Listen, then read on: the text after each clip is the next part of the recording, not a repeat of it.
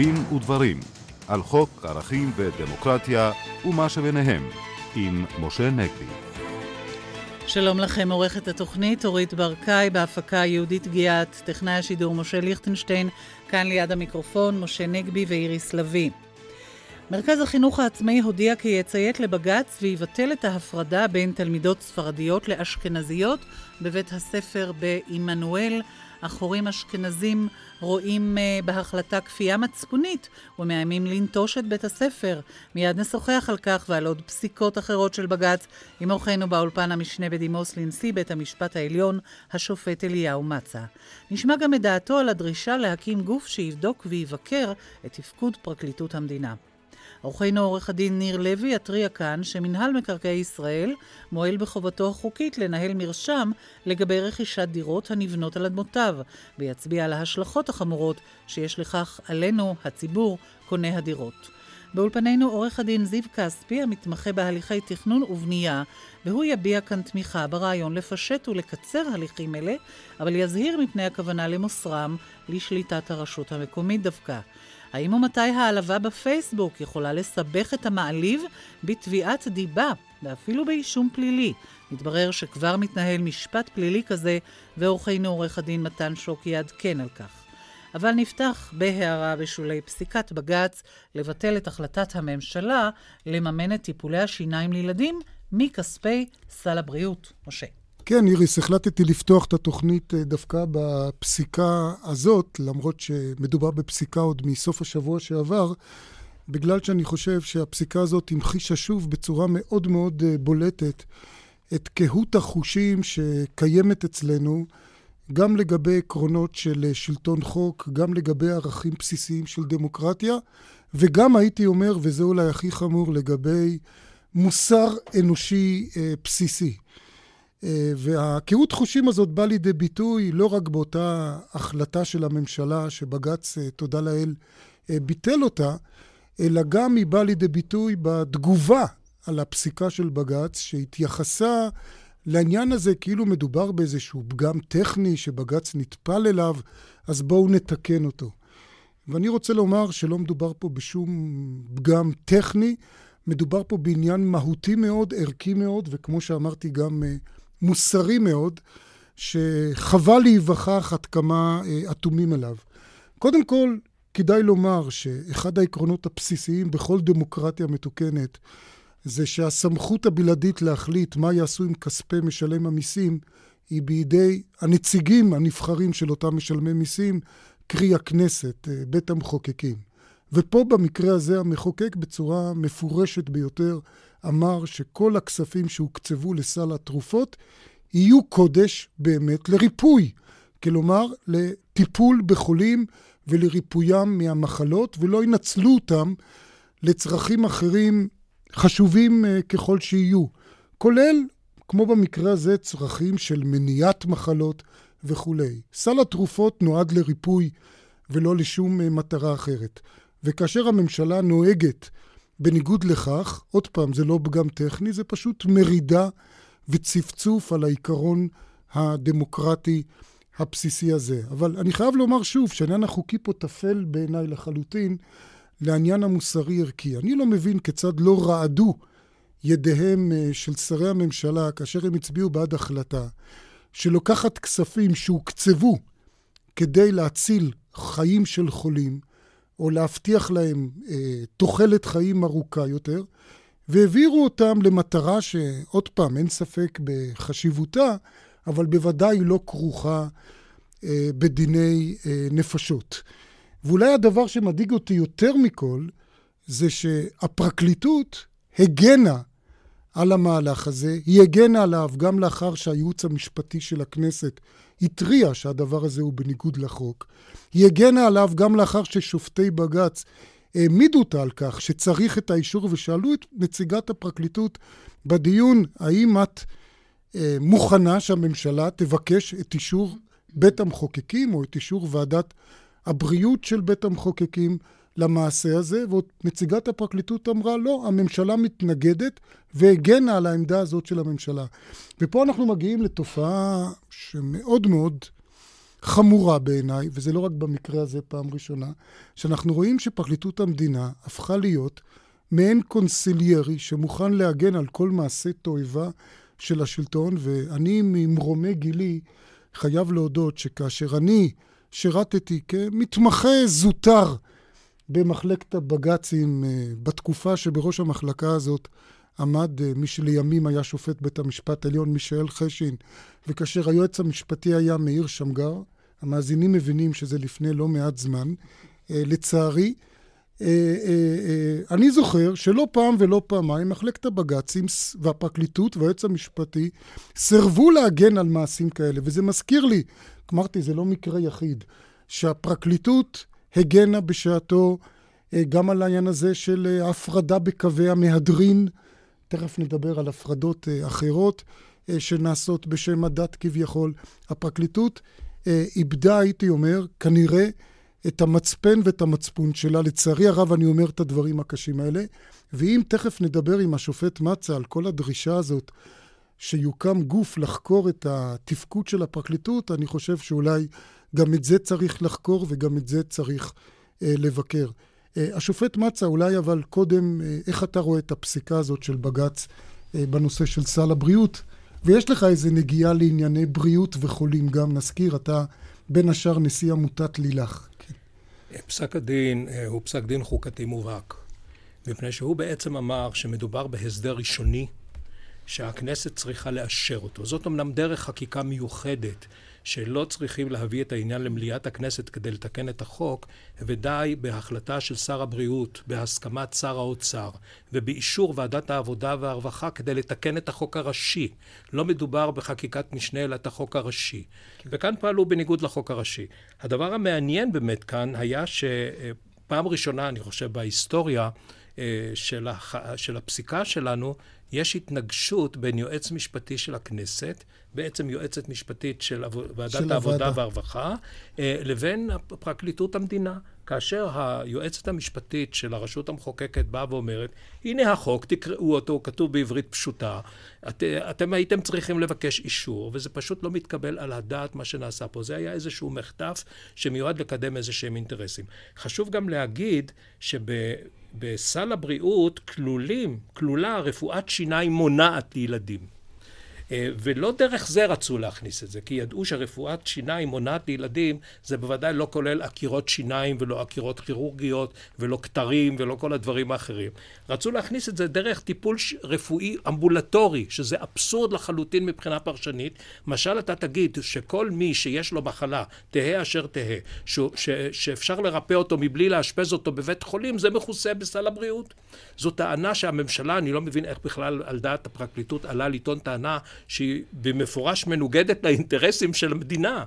אה, אבל אה, זה... אני, אני אומר לא שוב... אני לא יודע מי הנחה את הפרקליטה שטענה כך, אה, אני לא יודע אם זה היה על דעת עצמה, אם היא נועצה במישהו. בכל אופן, הטיעון הזה היה טיעון אבסורדלי. לדעתי, עוד פעם, אני אומר, מאוד צריך להטריד אותנו שהפרקליטות מוכנה לתרץ ולסנגר על כל איזה גחמה שאני מניח שבאה כנראה מסיבות קואליציוניות, פוליטיות. כאלו או אחרות. עכשיו, זה לגיטימי שפוליטיקאים יפעלו ממניעים פוליטיים.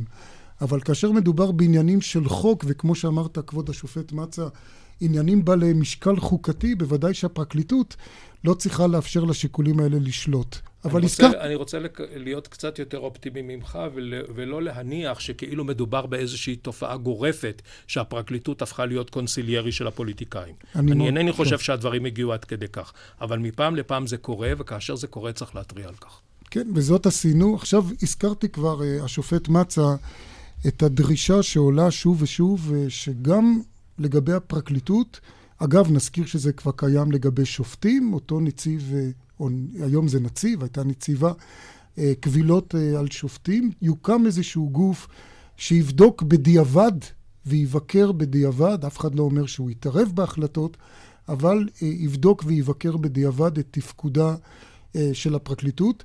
זה עלה בעיקר בהקשר של כל מיני מקרים קשים שקרו במישור הפלילי. לאחרונה שמענו על אותו מקרה של חשוד, נאשם באונס, שממש אה, התעמרו בו אה, בצורה קשה ביותר, והתברר שהוא היה חף מפשע, ולא שמענו עד הרגע, אגב, שנעשה משהו לאותם שוטרים אה, שהיו מעורבים באותו מעשה. איך אתה רואה את כל הסוגיה הזאת? אני לא הייתי ממהר למנות נציב כדוגמת נציב תלונות הציבור על שופטים. זה איננו דומה, מפני שכאשר אנחנו עוסקים בפרקליטות, אנחנו עוסקים באיזשהו מנגנון מערכתי שפועל כפי שהוא פועל. לפעמים זה כשל אישי של פרקליטה זו או אחרת, לפעמים זה עניין של שיטה. אה, זה לא דומה בכלל לעניין של תלונות על שופטים, ששם אדם מגיש איזושהי תלונה אינדיבידואלית, הוא אומר, לי נעשה עוול בהליך מסוים, השופט פגע בי, השופט סוחב את הדיון בעניין שלי וכך הלאה. אה, אני חושב שזה תמיד מחזיר אותנו לשאלה מי ישמור על השומרים. מי, מי יבקר את מבקר המדינה? מי יבקר את uh, נגיד בנק ישראל? מי יבקר את, uh, את כנסת ישראל? אולי צריך גם כן לבקר. Uh, אין סוף לדברים האלה.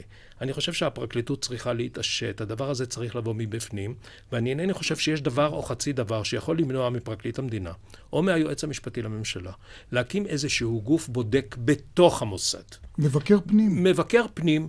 ש, שכל דבר מסוג זה שעולה על סדר היום הציבורי יגיע לשולחנו והוא יבדוק אותו, ואם יש צורך להסיק איזה שהן מסקנות, העמדה לדין משמעתי, אולי בכלל האיש בכלל לא מתאים לשרת בפרקליטות. אולי האיש בכלל לא מתאים לשרת בהופעה בבית משפט. צריך אה, למצוא דרך. אני רוצה להגיד אבל משהו אה, על, ה, על התיק האיום הזה, על התיק האיום הזה, שנכתב עליו פסק דין יוצא מן הכלל של השופט דליה גנות, וצריך לשבח אותה על פסק הדין האמיץ הזה, של, של בחור שנחשד על לא עוול בכפו, בביצוע מעשים מיניים בקטינה. והוא נעצר ל-88 ימים. ישב חמישה חודשים בערך במעצר בית לאחר מכן. אחר כך הוא, כתב האישום נגדו בוטל אה, כהבל מוחלט, מפני שלא היה לזה שום בסיס. וכיצד הושגה, הושגו המעללים האלה בזיכרונות ודברים שקריים שהשופט, שהשוטרים החוקרים הגישו לבתי המשפט כדי להשיג את מעצרו של האיש, בפבריקציה של ראיות. אה, באו אל האיש ואמרו לו, יש ממצאים של DNA שמאשרים שאתה פגעת בקטינה כשלא היה לעניין הזה שום בסיס. אה, סיפרו, ל, ל, אה, סיפרו לו על איזה שהן עדויות שלא היו ולא נבראו, וה, וה, והאיש עמד בפרץ, ואני שואל את עצמי, מה קורה לאיש שהוא יותר חלש? אה, כמה אנשים נפלו קורבן לשוטרים מעין אלה. אנחנו זוכרים את הפרשה של יוסף זוהר, שגם... נכון, יוסף זוהר, אני, אני הייתי דרך אגב השופט ששחרר אותו ממעצר בעליון, זה אני יכול להגיד אה, לזכותי, אבל אחרת הוא היה יושב גם כן שנים במעצר, היוסף זוהר הזה. אה, מה שאני רוצה להגיד הוא זה, התביעה לפיצויים של הנפגע נגד המדינה, והוא זכה בפיצויים ניכרים מפני שהוא גם ספג נכות נפשית קשה, אה, שהפיצויים מסתכמים בסכום לדעתי לא גדול של מיליון ושבע מאות אלף שקל, לדעתי היה צריך לפסוק לו יותר, אבל אני לא רוצה להביע אה, דעה מפורטת בעניין הזה. אה, התביעה שלו הוגשה שש שנים אחרי המעשה, אבל כבר בינואר 2000, זאת אומרת חודשים ספורים לאחר הגשת כתב האישום, הפרקליטות הסכימה לבטל את האישום ביודעה שאין לה בסיס והיא לא יכולה להרשיע את האיש. כבר אז היה צריך הפרקליט, במחילה, פרקליט המדינה בכבודו ובעצמו להתערב בעניין כדי לבדוק מה קרה כאן. והמפקח הכללי של המשטרה היה צריך לבדוק מה קרה שיש פתאום תיק והתיק הזה מתנדף בשל כך שהשוטרים שפעלו בעניין עשו את מלאכתם לא נאמנה. שאלה גדולה בעיניי היא איפה השוטרים האלה היום. מה קרה איתם במשך... נדמה לי שאחד מהם נשאר במשטרה במשך... והתקדם אפילו. יכול להיות, אני לא יודע, אני לא שמעתי פרסם, עליהם. אם, אם יש אינפורמציה כזאת, זאת אינפורמציה מדאיגה. אה, אם האחרים לא משרתים במשטרה, אה, שאלה היא באיזה נסיבות הם הפסיקו לשרת במשטרה. אולי הם שירתו עוד שמונה שנים ואחר כך פרשו. אז הדבר הזה הוא דבר שצריך להדאיג אותנו בצורה... אה, והמפכ"ל של המשטרה, זה לא מאוחר, היום, בעקבות אולי העלאת הנושא בתוכנית הזאת, יואיל בטובו לבדוק את הסוגיה הזאת ולחוות את דעתו כיצד דברים כאלה קורים במשטרת ישראל. דברים כאלה אסור להם שיקרו בשום משטרה. במשטרת ישראל אסור להם בשום פנים ואופן שיקרו. עורך דין זיו כספי. אני רוצה להתחבר לדבריו של כבוד השופט מצה במובן, במובן החיובי, אך במובן הסופי. כלומר, אני חושב שמערכת צריכה לבקר את עצמה, ומערכת מנוהלת היטב. ראוי שתדע לנהל את עצמה ולבקר את עצמה, ופנייה באמת למפכ"ל המשטרה, או פנייה לפרקליט המדינה, היא פנייה, פנייה נכונה, היא פנייה ראויה. לעומת זאת, בניית מנגנון של נציב בניית מנגנון של בקרה פנימית, של בקרה על בקרה, נראית לי שגויה במקרה שכזה, משום שאני חושב שצריך לתת מעט קרדיט למערכת, ומשטר כמו שלנו יודע לבקר את עצמו היטב, יודע לבחון את הדברים, וקריאות מהסוג הזה ראוי שת, שתיקראנה חדשות לבקרים, ותובלנה את המערכת באמת לבקרה פנימית ועצמית. כן, ועד כאן בנושא הכאוב הזה. אנחנו רוצים לדבר איתך, אה, השופט מצא כאן על הכרעה אחרת של בג"ץ, אה, עוד אחת שמעוררת גם מחלוקת, וזה ביטול ההפרדה בין תלמידות אשכנזיות לספרדיות בבית הספר בעמנואל, והורים אשכנזים אה, אומרים שהם רואים בכך כפייה מצפונית הסותרת את אמונתם, ואפילו יעדיפו ללכת לכלא. מה אתה אומר על דבר כזה? אני רוצה להיות מודאג, רוצה להביע דאגה על ההתבטאויות האלה, מפני שאנחנו חיים ב... חברה שמתיימרת להיות חברה שוויונית, מתיימרת להיות חברה דמוקרטית, מתיימרת להיות חברה שרוכשת כבוד לאדם באשר הוא אדם, בלי הבדל דת, גזע ומין, כמו שכתוב אצלנו במגילת העצמאות. והנה יש לנו תופעה שבארצות הברית, שעשתה סגרגציה בין שחורים ולבנים, העניין הזה בוטל לפני עשרות שנים, ופתאום אנחנו מגלים שאצלנו יש רשת חינוכית שמקבלת תקציב מקופת המדינה, מקימה בית ספר ציבורי ונוהגת שם באפליה בין ילדות אשכנזיות לילדות ספרדיות. אני עדיין לא כל כך בקיא בהגדרות מה זה ילדה אשכנזייה לצורך העניין, מה זאת ילדה ספרדיה. אה, על פי אותה מתכונת אפשר מחר להקים איזשהו בית ספר מיוחד לבלונדינים ובית ספר מיוחד לעולים מאתיופיה ובית ספר מיוחד לעולים מרוסיה ואנה אנו באים. הדבר הזה הוא בלתי מתקבל על הדעת, ואני לא חושב שבג"ץ היה יכול לנהוג אחרת. אסור שהדבר הזה יקרה, אסור שהדבר... הדבר הזה קרה, וזאת בושה למדינת ישראל שתופעה כזאת מתקיימת. עכשיו, ההורים האלה שרוצים ללכת לבית הסוהר, אני הייתי שולח אותם לבית הסוהר. כדי שילמדו אחרים גם כן, שיש איזשהו מחיר להתבטאויות גזעניות מן הסוג הזה. אני קראתי היום בדאגה איזה שהם פרסומים של כל מיני פמפלטים נגד השופט לוי שכתב את פסק הדין הזה. ביטויים מסיתים ממש. ביטויי הסתה אה, שמסמרים את השיער. אנטישמים אפילו. אנטי, כן. אינני יודע, האיש מואשם בשנאת יהודים, זה, זה מגוחך, אני מכיר את השופט לוי כל כך הרבה שנים, אני חושב שהוא אה, שופט יקר וחשוב. נזכיר ו- גם ו- שהוא שומר מצוות. שומר מצוות מאין כמוהו, והנה פה יש כל מיני מכפישים, מחר יגידו שאינני יודע שזה איזה, אה, איך קוראים לזה? עקום. אה, לא, אה, אה, איזה, איזה חריגים כאלה ש, ש, שמשמיצים, שזה לא הציבור כולו, ואני רוצה... העשבים שוטים. עשבים שוטים, אבל העשבים השוטים האלה, צריכים למצוא אותם ולהעמיד אותם לדין. זה לא מתקבל על הדעת מה שנעשה פה. בית הספר בעמנואל, רוצים לסגור את בית הספר? שיסגרו את בית הספר. רוצים לנהל בית ספר שהוא רק לילדות אשכנזיות עם עיניים כחולות ושיער בלונדי? שיממנו אותו מכיסם, ולא מכיסך ומכיסי. ולא מכיסו של עם ישראל, מהקופה הציבורית. יש לי, אה, יש עוד מקרה שהוא מקרה במובן מסוים דומה, אה, מעלה סוגיה דומה, וזה המקרה של לימודי הליבה, שאנחנו יודעים שבנושא הזה הוגשה כעת עתירה אה, של שני פרופסורים מכובדים למשפטים, וגם של האלוף במילואים אלעזר שטרן. ואני רוצה לשאול אותך, השופט מצה, האם כאן אתה חושב שאולי יש בעיה בניסיון לכפות על קהילה חינוך שהיא לא רוצה בו. אני חושב שלימודי הליבה צריכים להיות תנאי בל יעבור לקבלת תקציב מקופת המדינה. כפי שאמרתי קודם, כל מי שרוצה להקים לעצמו בית ספר, ששם ילמדו רק גמרא, או ששם ילמדו רק קוראן, או ששם ילמדו רק איזשהו דבר אחר. יש לי רושם שלגבי קוראן המדינה לא תהיה כל כך סבלנית. בבקשה, בבקשה, אז יקים לעצמו בית ספר, וילמדו שם רק קוראן, או רק גמרא, או, או רק אינני יודע את הברית החדשה, ולא ייקחו גרוש אחד מקופת הציבור. אם הם רוצים שהילדים יהיו אזרחים שווים במדינת ישראל, אזרחים יעילים ותורמים לחברה, צריך לתת להם לימודי ליבה, זה אלמנטרי. ו, ולא דורשים מהם כל כך הרבה. דורשים מהם ללמד את הילדים האלה מתמטיקה, ללמד אותם אזרחות וללמד אותם אנגלית, כדי שתהיה להם איזושהי גישה אחר כך לשוק העבודה, לשוק ההשכלה, לתרומה לחברה וכך הלאה. אה, אה, העתירה הזאת אה, לבג"ץ עוררה איזושהי ביקורת בין היתר של ידידי היקר, פרופסור ידידיה שטרן. כאן בשבוע ש... שעבר. שגם בתוכניתך וגם במאמר היום בעיתון הארץ, שבכלל, למה צריך בג"ץ להתערב בעניינים האלה? הוא גם מתח ביקורת מרומזת על פרופסור אמנון רובינשטיין, שהוא ככה אה, לא כל כך אוהב את האקטיביזם של בית המשפט העליון, אבל הוא הולך, לבית, הוא, כן. הוא הולך לבג"ץ כאשר הוא צריך את בג"ץ, אבל זאת תופעה מאוד מאוד רווחת, אני מכיר אותה מתחומים אחרים.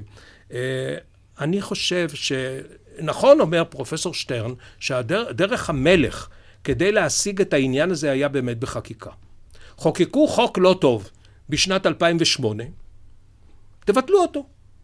אז הכנסת צריכה לבטל אותו. ואם הרוב חושב שהחוק הזה איננו טוב, מה מונע בעדו מלבד אילוצים קואליציוניים לבטל את החוק? נכון. השאלה הגדולה היא, היא מה עושה בית המשפט הגבוה לצדק כאשר הוא מגלה שהכנסת בעניין הזה היא אימפוטנטית, ומופר איזשהו אה, אה, עיקרון מעקרונות היסוד של שיטת ה, ה, של השיטה במדינת ישראל, של השיטה המשפטית. האם הוא יכול לעצום עיניים ולהגיד זה לא ענייני שהכנסת תטפל בזה? ואם היא לא תטפל בזה ב-15 השנים הקרובות, מה יקרה? אז לכן אני אינני אה, חושב שאפשר היה לוותר על העתירה הזאת. אולי יכול אולי להתרחש איזשהו נס, שהכנסת תתעשת ותתגבר על המכשולים הקואליציוניים mm-hmm. ותחוקק את החוק שצריך לחוקק. אגב, אה, אה, בתי הספר, אה, בתי ספר שמשוחררים מלימודי ליבה על פי החוק הזה, מקבלים 60 אחוז מן התקציב המקובל לגבי ילד בבית ספר עיוני. זאת אומרת, הם מקבלים שני שלישים בערך אה, של, של תקציב, והם משוחררים מלימודי ליבה, כי הם אומרים שאלה לימודים שמקובלים ב, אה, ב, מגזר, בקהילה מגזר. הייחודית mm-hmm. שלהם. אה, זה מה שיש לי להגיד. נסתפק בדברים האלה. אנחנו מאוד מודים לך, שופט אליהו מצה. אנחנו כאן בדין ודברים, קצת פרסומות, עדכון חדשות, ומיד נחזור.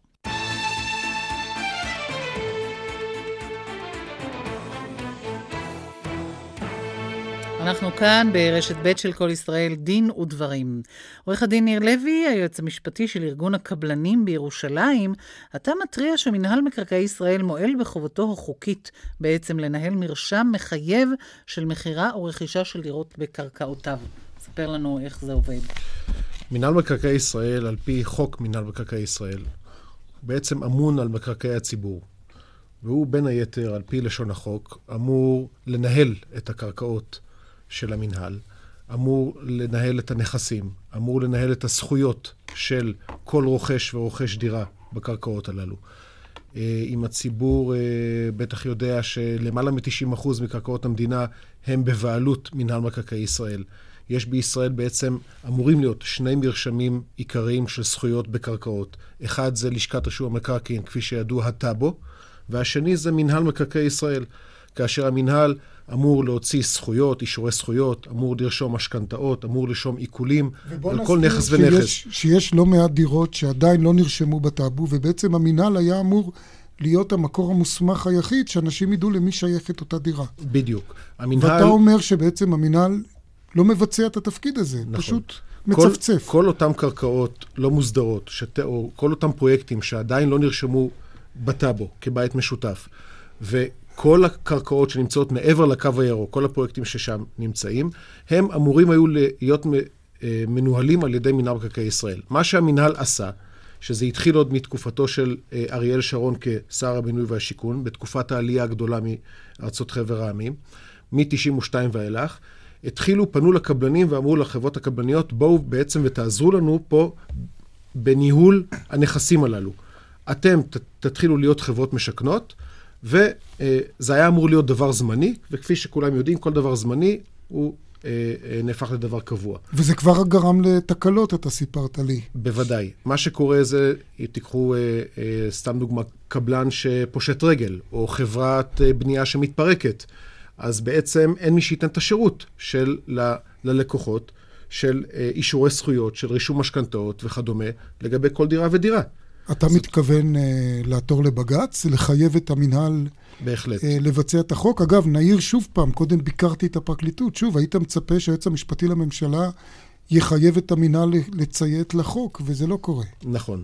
אמ, לא רק זה, המינהל אומר באופן אה, אה, גלוי וברור שהוא לא מתכוון בשום פנים ואופן להחזיר אליו את כל אותם פרויקטים שנמצאים בחוץ, ללא כל פיקוח דרך אגב. אין על חברות משכנות שום פיקוח, אין סטנדרטים, אין קריטריונים. כל חברה... הם גם לא מחויבים לתת תשובות לציבור אה, נכון. תוך זמן מסוים וכולי. כל חברה יכולה להיות על פי חשקה נפשו של פקיד או פקידה במינהל מקרקעי ישראל לחברה משכנת. ממש ככה. זה לא בהכרח, לא חייב להיות גם חברה אה, קבלן. כל בן אדם שזוכה במכרז, בעצם היום כופים עליו לכהן כחברה משכנת באותו פרויקט שהוא בונה. מה אתה מתכוון לעשות? לא, לא סדיר לגמרי. יש בעצם, אה, אה, הולכת להיות עתירה אה, עם אה, הרבה מאוד קבלנים שהולכים להצטרף אליה. אה, בעצם דבר שישרת גם את הציבור. כשאנחנו באים ואומרים דבר כזה, אנחנו מחזירים, רוצים להחזיר אליכם, אל, אל המינהל, את ניהול הנכסים, או לחילופין, בבקשה, תקימו גוף חיצוני, אבל גוף אחד, שהוא יאגד בתוכו את כל הנכסים, ינהל אותם בצורה מקצועית, כי קבלן למד לבנות. אין לצפות מקבלן שהוא ישמש כטאבו. אוקיי? זה גם גורם לאי סדרים ואי אחידות בקרב הציבור. אני חושב שהבהרת שיש פה אינטרס אה, מאוד מאוד חיוני. כן, עורך דין כספי, רצית להעיר? רציתי רק להצטרף לדבריו של אה, חברי לוי. אה, בשני היבטים. היבט אחד הוא היבט אה, שבעצם מטיל נטל בלתי סביר בעליל על, אה, בעלי, על חברות קבלניות, ואו עלינו, ציבור עורכי הדין, שבעצם משרתים אותם ומוצאים את עצמנו עסוקים חדשות לבקרים בהנפקת אישורי זכויות, בבחינת הזכויות, בבדיקת העיקולים, בבדיקת כל אותן פעולות שצריך בעצם לבצע רשם מקרקעין או, או המינהל עצמו. זה היבט אחד, שהוא היבט שמטיל נטל בלתי סביר עלינו. עלינו, כשאני אומר עלינו, זה אנחנו, עורכי הדין ו/או הקבלנים. אה, וההיבט השני הוא היבט הציבור, שבעצם ניזוק בצורה דרמטית, במובן זה שאין ודאות. אין ודאות אין לגבי ודאות, למי הוודאות... שייכת דירה, ולא צריך כך. לומר מה זה בעלות בוודאות, על דירה בישראל. ואין ודאות משמעותה יותר כסף, הבדיקות הן יקרות יותר, הנטל הוא כבד יותר, ובעצם הנזק הוא בלתי רגיל. כן, אני חושב, עורך דין ניר לוי, שחשפת פה באמת אה, מין, הייתי אומר, כמעט אה, ג'ונגל בנושא מאוד רגיש. אני רוצה לנצל את נוכחותך פה לפני אה, אה, שבועות לא רבים, כאן בתוכנית, אה, שותפך סיפר על אה, תביעה שאתם הגשתם בשם סוחרים אה, ברחוב יפו, אה, בעניין הזה של הנזקים שגורמת הרכבת הקלה. אני מבין שאין לך בינתיים בשורות מאז לגבי ההתקדמות בנושא הזה. לצערי, אה, אה, לא, אני לא איש בשורות בעניין הזה, חוץ מאשר אה, לבשר שה... המדינה אה, טוענת שהיא בעצם רשאית אה, לפגוע באזרחים ובעסקים בצורך העניין. בוא נגיד שהרבה... אבל אז דיברתם על התחייבות שניתנה לגמור את זה. על חשבון טובת שנה. הציבור. דבר אחד כן טוב יצא מכך שבהליך של, שביקשנו הרי צו מניעה, כן. ביקשנו צו, אה, אה, צו עשה יותר נכון, בהליך, של ה, אה, בהליך הזה, בית המשפט קבע, הוא לא, הוא לא קיבל את הבקשה, אבל הוא בהחלט קבע שניתן להסתמך על התאריכים שהושגו בבוררות בין הצדדים לבין עצמם, בין החברה שמבצעת סיטיפס לבין אה, מדינת ישראל. ניתן להסתמך על התאריכים האלה כתאריכים מחייבים, ואם לא יעמדו בהם, אז יש בהחלט עילה לתביעה נזיקית. שזה מה, סוף הקיץ? שזה, סוף הקיץ, מועד אחד זה אה, אוגוסט, אוגוסט השנה. בדיוק. שזה אמור להסתיים החלק של הסוחרים ברחוב יפו, mm-hmm. ואפריל שנה הבאה אמור להסתיים כל, אה, כל okay. אוקיי. הפרויקט. תודה רבה לך, עורך דין ניר לוי. ועכשיו אל הרפורמה המתוכננת בתחום התכנון והבנייה, ואתה, עורך דין זיו כספי, מצדד ברעיון שרק ועדה אחת תעסוק אה, בעניין הזה. איך אתה רואה את הדברים אולי כפי שהם היום, ומה אתה מצפה שהם יהיו? ראשית, נתחיל בחצי הכוס המלאה. חצי הכוס המלאה היא אכן, אה, היא אכן חצי כוס בעצם העובדה שיש לנו רפורמה בפתח. בעצם העובדה שציבור המחוקקים אה, הבין סוף סוף שחוק התכנון והבנייה במצבו הנוכחי, והענף כולו משוועים לרפורמה. כאן בעצם הייתי אומר, אה, מתחילות ונגמרות. אה, נגמרת, מתחילה, מתחילה היוזמה הנכונה, הטובה והברוכה. החוק היום נמצא אחרי קריאה ראשונה, ויש בו בעיניי עוד הרבה מאוד מקום לביקורת ולשינוי, מהטעם הפשוט. החוק עצמו מגדיר אה, כמטרות על, הייתי אומר, ארבעה עקרונות. האחד זה באמת ועדה אחת, תוכנית אחת. השני הוא ביזור והקניית סמכויות לוועדות המקומיות. השלישי הוא קידום התכנון והאצתו. אה, כל אלו בעצם רעיונות מבורכים, רעיונות נכונים, רעיונות, רעיונות אה, ראויים. האם הללו מתקיימים במסגרת הרפורמה? בעיניי בצורה לא מספיק טובה. אני אומר גם מדוע. אה, נכון להיום, אה, הגישה של הוועדות המחוזיות היא גישה פטרנליסטית שבאה ואומרת, אנחנו יודעות טוב יותר מכם, הוועדות המקומיות, מה נכון לכם. הנושא הזה הוא נושא שגרם לזעקה רבה בקרב אה, גורמים רבים בוועדות המקומיות, בקרב קברניטי הערים, שחושבים בעצם שהם יודעים יותר טוב מה נכון לעשות לאותה, לאותה עיר שהם מנהלים. הם uh, מכירים את הצרכים, מכירים את הרעיונות, ובעצם uh, מוצאים את עצמם אחת uh, חדשות לבקרים, מגיעים עם תוכניות שעברו מדורי גיהנום, עברו שנים רבות של תכנון פרטני, הם ניסו לעשות שיעורי בית, לשלוח את אותם מתכננים לבצע את כל הבדיקות, לרבות בדיקות איכות סביבה, ובדיקות התחבורה, ובדיקות האקוסטיקה, ובדיקות ובדיקות ובדיקות, להשקיע כספים אין ספור, ולפתע פתאום, כשאתה מגיע לוועדה המחוזית, לא דובים ולא יער. מסתבר שהתוכנית אינה ראויה. אתה נתקע בוועדה המחוזית, שהיא באמת אמונה על, על הפן המקצועי, והנושא הזה הוא נושא אה, אבסורדי. אני, אבל אני, מצד שני... אבל איך זה קורה, אם זה כל כך נבדק? איך דווקא הוועדה המקצועית תפיל את זה? אה, זה כאילו ענייני או לא ענייני? מהטעם הפשוט, שהוועדה המחוזית משוכנעת ראשית, היא רואה לנגד עיניה מטרות על שאולי נסתרות, ואני אומר את זה במירכאות כפולות ומכופלות, מעיני, אה, מעיני הוועדה המקומית. הכיצד זה קורה? גם בעיניי זה לא ראוי, אבל אני אומר, המצ... אני אומר ואציין מהו המצב האבסורדי, שיחדד עד כמה האבסורד הוא גדול. בתחום ההתחדשות העירונית, היום אה, ועדה מקומית יכולה לפנות למשרד הבינוי והשיכון ולבקש הכרזה על מתחם כמתחם לפינוי ובינוי.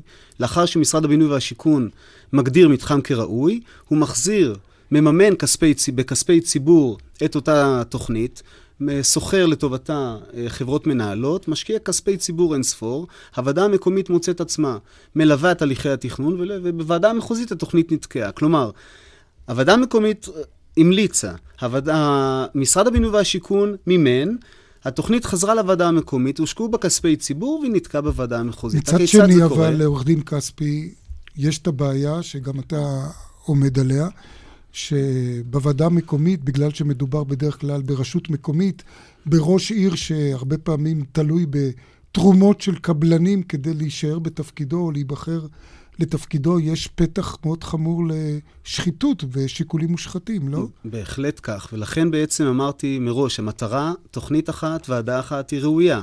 האצת הליכי התכנון בוודאי ובוודאי. האם במסגרת הנוכחית הכוח שניתן לוועדות המקומיות הוא מספיק? בעיניי לא. האם אה, אופן הגדרת שני נבחרי ציבור, כפי שהוגדר בוועדה המקומית החדשה, בהתאם לרפורמה, מספיק? גם כן בעיניי לא. האם סיפור כמו הולילנד יכול לקרות ברפורמה בצורה החדשה? ראשית, כל סיפור יכול לקרות גם בצורה החדשה. בעצם אה, מבנה הרפורמה בא ומגדיר שמראש אה, נושא מאוד עקרוני יתרחש, הוא בעצם הוועדה המקומית תחויב ליצור תוכנית מתאר שמגדירה שנים רבות קדימה את הצרכים המקומיים. תוכנית מקומית מהסוג הזה בעצם תגדיר כתוכנית, תוגדר כתוכנית מתאר, ובעצם תהווה בסיס נרחב לתוכניות מפורטות להתאשר.